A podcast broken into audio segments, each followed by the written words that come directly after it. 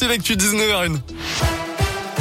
Et à la une, c'est acté depuis aujourd'hui. Le projet de loi contre la maltraitance animale a été définitivement adopté par le Parlement.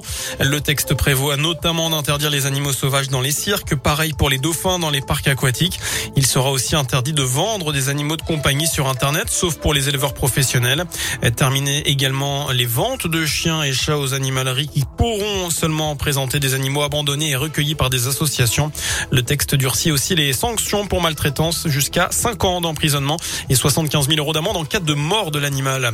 Les suites du drame du sang en forêt dans la Loire, une automobiliste était décédée mardi soir dans une collision avec une autre voiture conduite par un garçon de 18 ans. D'après les premiers éléments relayés dans le progrès, le jeune homme roulait sans permis. Il avait pris la fuite avec sa passagère avant de se raviser. Il aurait aussi reconnu être consommateur de stupéfiants. Des analyses toxicologiques ont été réalisées sur lui. Elle doit être versée à 38 millions de Français. L'indemnité inflation de 100 euros a été retoquée la nuit dernière par le Sénat à majorité de droite, mais c'est bien l'Assemblée nationale qui aura le dernier mot. On assume la mesure, dit ce matin le porte-parole du gouvernement Gabriel Attal. Je vous rappelle qu'elle doit être versée dès le mois prochain aux salariés, fin janvier, début février aux retraités. Des centres de vaccination vont rouvrir leurs portes pour assurer la campagne de rappel. C'est ce qu'annonce également Gabriel Attal.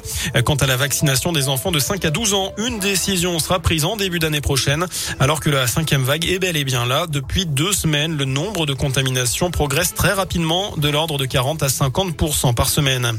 Une appli pour euh, signaler des situations de harcèlement, un accueil renforcé pour les victimes ou encore une expérimentation pour sensibiliser les élèves de 6e au numérique.